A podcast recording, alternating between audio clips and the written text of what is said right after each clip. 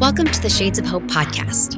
This is a frank conversation between two friends who care deeply about the case for racial justice as it's presented in the gospel. In this podcast, we'll cover where racial justice shows up in the Bible, why it's important for pastors to be in conversation, God's urgency for this work, and how the church can start conversations for the work of racial justice.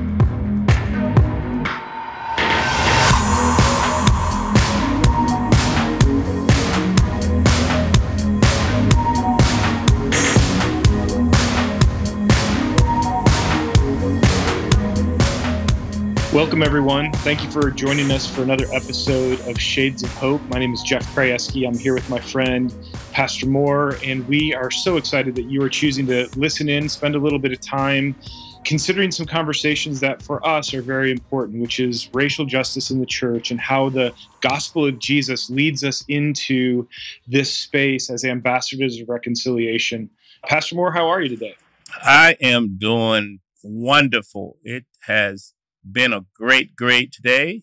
And I'm so excited about our conversations. You know, I'm hearing from constituents all over the country who are so appreciative, Pastor Jeff, of our very frank and transparent conversation. And so, hey, I'm looking forward to another opportunity to talk with you again today. So, Pastor, you know, there's a lot of nuances to this conversation that we've had over the years. And one of the places where I think white Christians get stuck in their pursuit of you know, becoming more aware of the racialized world that they live in is not knowing how to educate themselves. And oftentimes we look to people of color to help us help ourselves, thinking that, and I think it's, you know, there's probably some goodness in there in our desire to be like, well, just tell us what to do. How can we help? How do we fix it? But when you hear white Christians, particularly, approach you in that way, how does that sort of land with you as a person of color in this conversation? Wow, that's a great question. I would like to do something here, though. This is a teachable moment for our listeners, and that is you use some phraseology that I want to push back on, and that is that people of color designate. I wonder if that people of color terminology feeds into the larger narrative of us and them. Hmm. And I hope that we can find a way. And I'm just as guilty of it as anyone because we have, you know, we're trying to all navigate this racialized society. But this terminology, people color, to me, tends to have a negative connotation. Mm-hmm. And so, what I want to challenge you and myself and our listeners today is how can we begin to really, because you know, you think about race, would an African consider themselves a person of color? Mm. What about someone from India? Mm-hmm. This construct I want us to talk about because I think that this speaks to why you and I are doing this Shades of Hope podcast is that we're stuck in a system that perpetuates this whole thing of us and them or better than you or less than. And so I wonder if we can find some more terminology, Pastor Jeff, than people of color. I consider myself of African descent. Mm-hmm. So do you consider yourself, do you have a color? Yeah. So this is a remarkable way of thinking about this because, yeah, I have European, my ancestors are from Poland, you know, so wow. Uh-huh. I, I, I'm not white. I'm not white neither by ethnic or when you put white next to my skin, it, it doesn't match.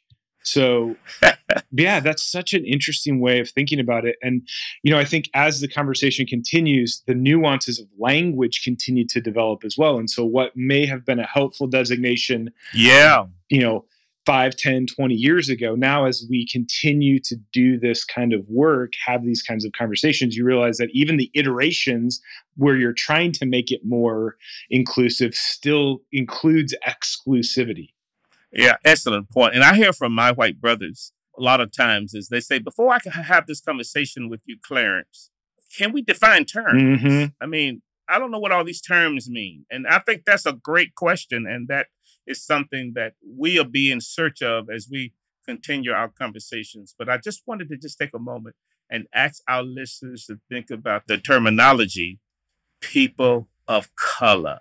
So, who is not of color? And how did that fall into the construct of as we are trying, as you say, get the work done around racial justice? How do we begin to define terms and making sure we understand the derivative and the genesis of these terms? And how do we begin to maybe reframe some of our thinking? Again, I don't think my African brothers and sisters in our country would say that they are black. They would just say, I'm African. Mm-hmm. I think Japanese would say, I'm Japanese.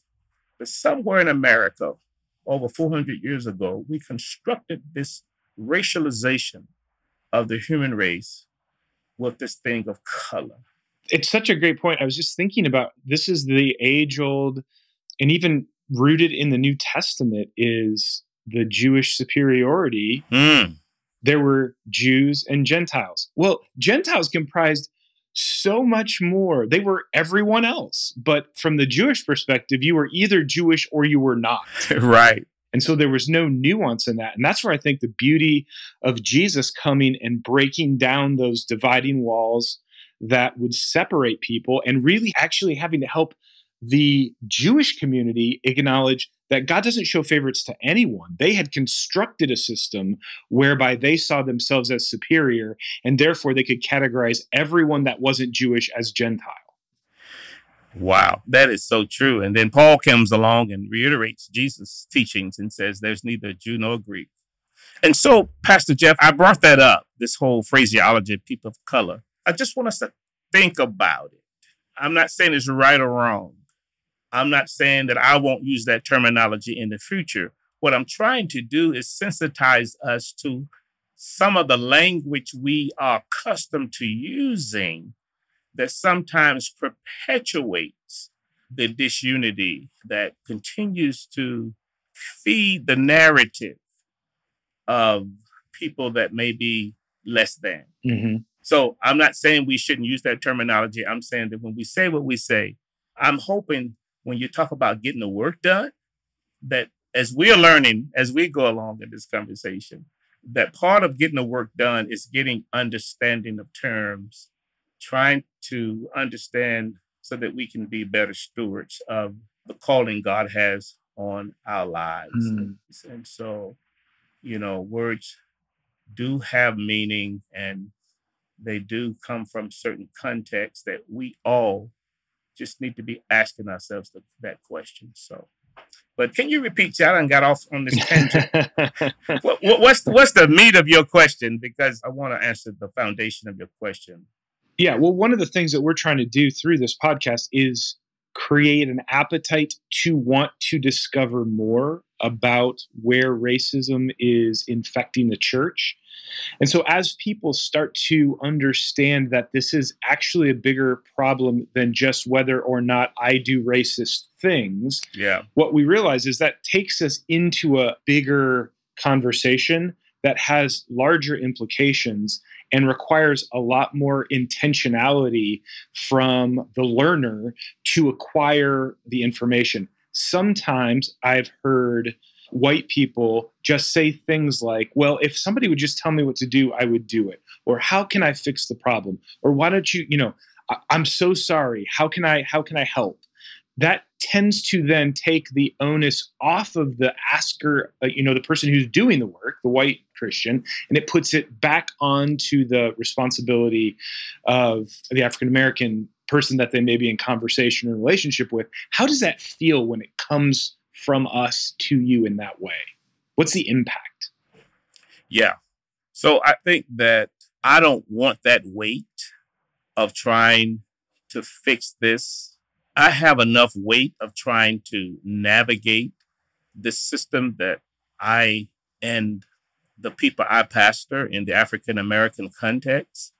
And so I'm not sure that we as African Americans totally understand the systematic and structural context in which we are trying to navigate.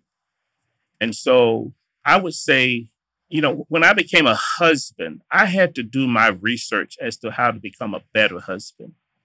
You know, I had to read some books in order to improve my ability to get along with my wife I couldn't put that burden on her to teach me how to be a good husband. Mm. I needed her input, I needed her thoughts, but I had to literally spend time reading materials, talking to other men about how I could be a better husband.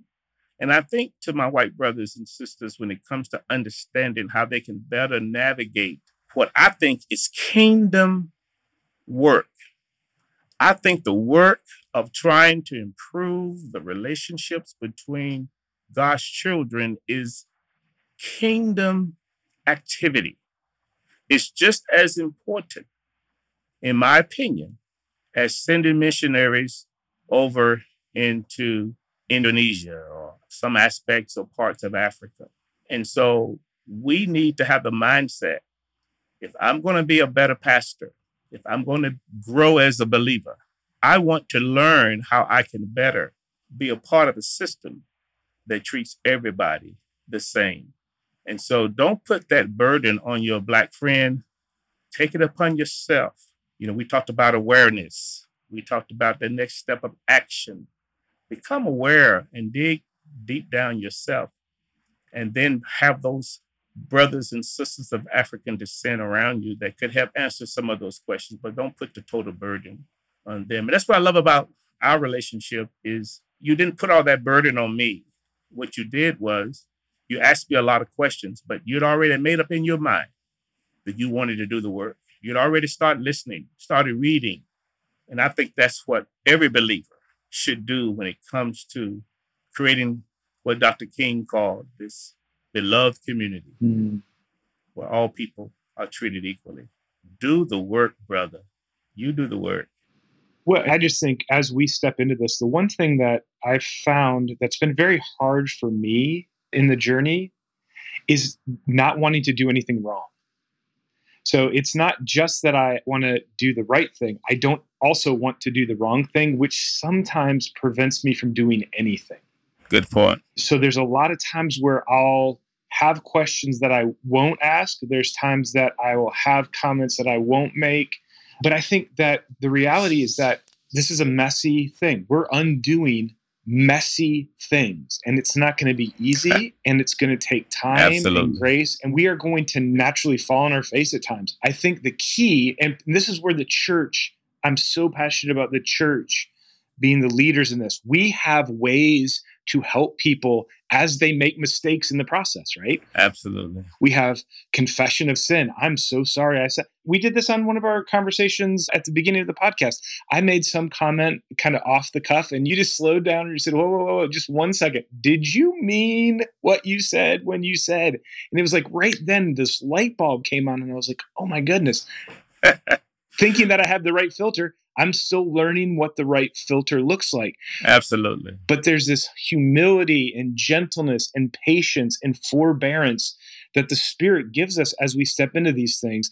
And so I would just say, my experience has been when we step out into that unknown space, there's danger there, but there's also great, great joy and opportunity for redemption if we're willing to move into that space that's uncomfortable.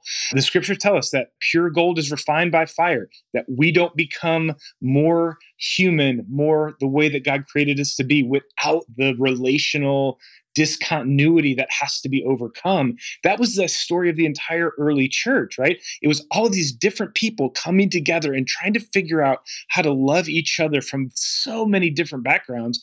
And they could do that because of Jesus.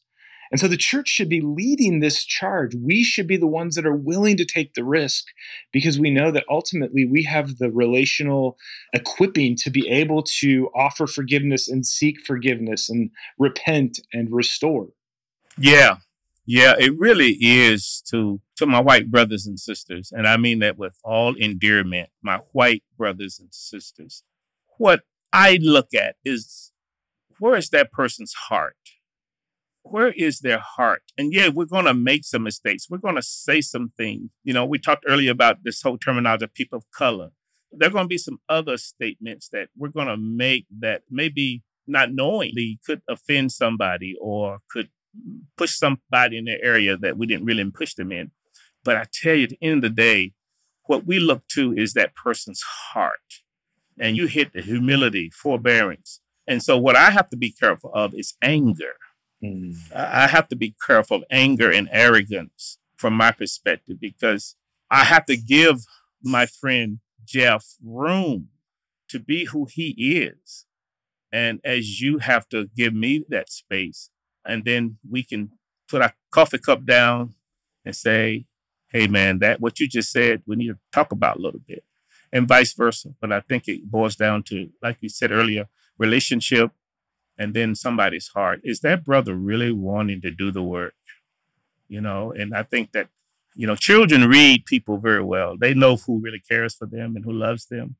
And I think to some extent, most African American people can read those folk that really are trying to do the right thing as it relates to creating a harmonious and loving environment for all people. And I would just encourage my white brothers and sisters to be okay with not always getting it right. Yeah. If we could just sit and being okay with that. Like we've always been discipled to be correct, be right, you know, and that's not helpful in this journey. This construct, you, you've been socialized too. And this socialization, you'd be surprised the number of times that I feel like someone is talking down to me and they don't know they are. It's just part of their construct, it's part of their socialization. And so I remember being with one of my white brothers and we went to do a radio show and he was trying to fit in to the environment. They wanted to know more about how we were building bridges toward each other in the arena of race. And he walked into a room of a black commentator and black cameramen, and and he said, Y'all, I want y'all to know that this is my boy. And the room got quiet. He didn't mean any harm by that. He didn't realize using the terminology with a black man in front of black people and as a white man calling him my boy. Honestly, his heart was in the right place. And I had to spend the next three minutes convincing the room that no, I'm not his boy. He's my boy. And that's what broke the ice. And later on, he says, Did I do that? I said, Well, you can't use that terminology in front of, not as a white man when you're characterizing, you know, your relationship with an African American. But, you know, we've laughed about it and because I knew his heart and I had to explain to the others in the room where his heart was. That's a really interesting sub point in this conversation that I notice occasionally when people who are white are trying to move into these areas, particularly with people when they're relating with African Americans, is that they feel like they have to somehow appropriate cultural stereotypes, you know, the way that we think all black people talk. and so that we feel like in order to bridge the relational gap, we've got to try to somehow show our cultural awareness rather than just being ourselves, right? Absolutely. And a good, for instance, for me is when we have an African American woman on our staff, and regularly people will bring music, worship music, to her and assume that she knows the artist in the song because the artist is black. as though, yeah, as though, of course, she knows every black artist and therefore loves the music. And but there's not that sense of like, I don't know every white artist or like all of their music, but we don't necessarily relate across that color line. Right. Right. We relate awkwardly. We don't really think through a lot of times how this is going to land. I do it all the time. Yeah, that's a great. And it's just, again, it's doing the work means you're going to make some mistakes. But when your heart is in the right place, God honors that. And hopefully, those that you're in relationship with will give you some grace in that space. I say some silly things sometimes to to my wife and I can get away with it if I have some grace in the bank. But if our relationship is in the negative, things continue to spiral down. But if I have a little bit of grace in the I can take a withdrawal and say, hey, I, I didn't mean it like that, you know.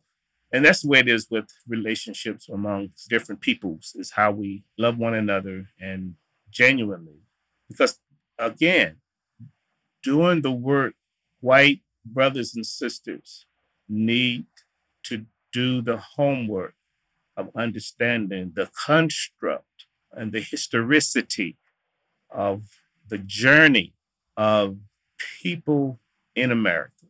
Oh man, I just read a quote that human beings are 99.8% the same. Look at that. Mm-hmm. 99.8% the same. That means that there is literally no difference between you and me from a physiological. We are basically the same person.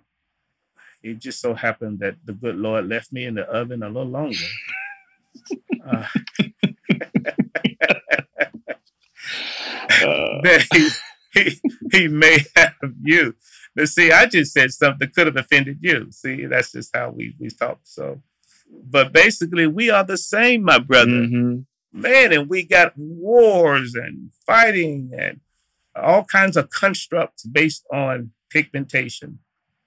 And what I want to get the work done, let's really let's do the homework. Let's read and let's have some really frank conversations. And I'm so glad that you and I are spending time in the Shades of Hope mm.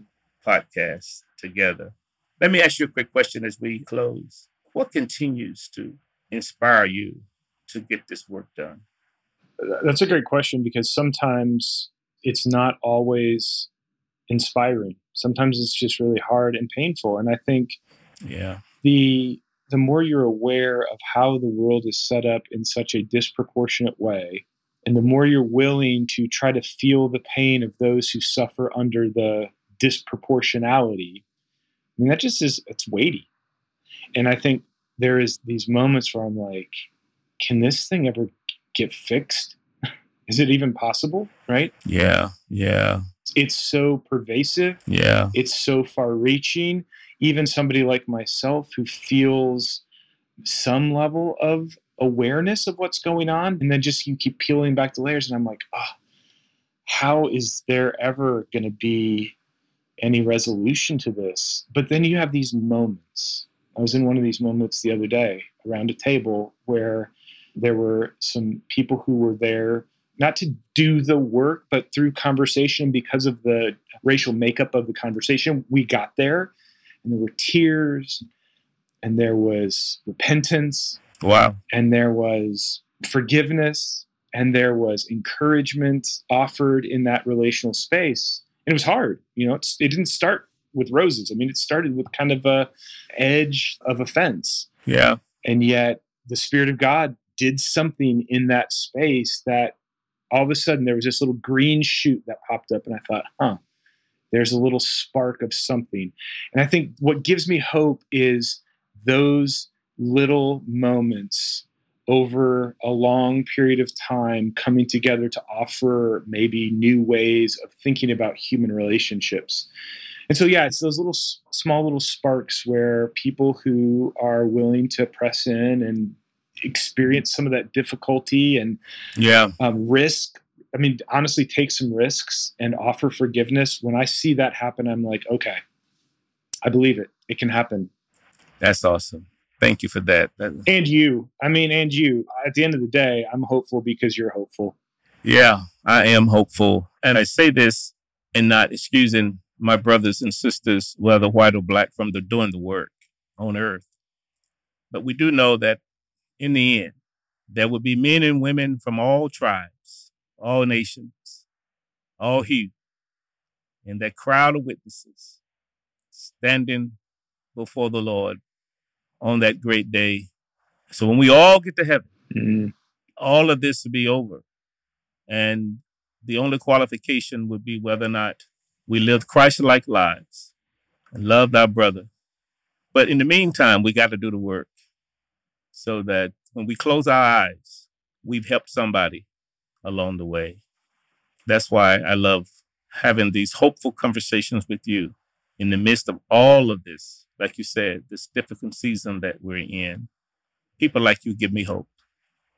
people like those young white children and young people that were in the streets doing protests give me hope that better days are ahead. As America Browns, I just know that the church can make a difference. We are the hope of the world. So, as we say, right, we want to make sure we're on common ground. The name of your church mm-hmm. in this new era, the name of the church I pastor. Pastor, thank you. I appreciate it.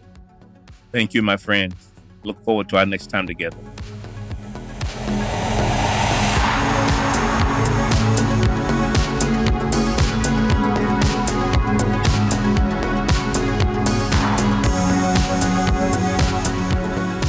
Thank you for listening to the Shades of Hope podcast, part of the Center for Congregations podcast network. If you like this episode and think it would be helpful for others, please take a moment to rate and review it on iTunes.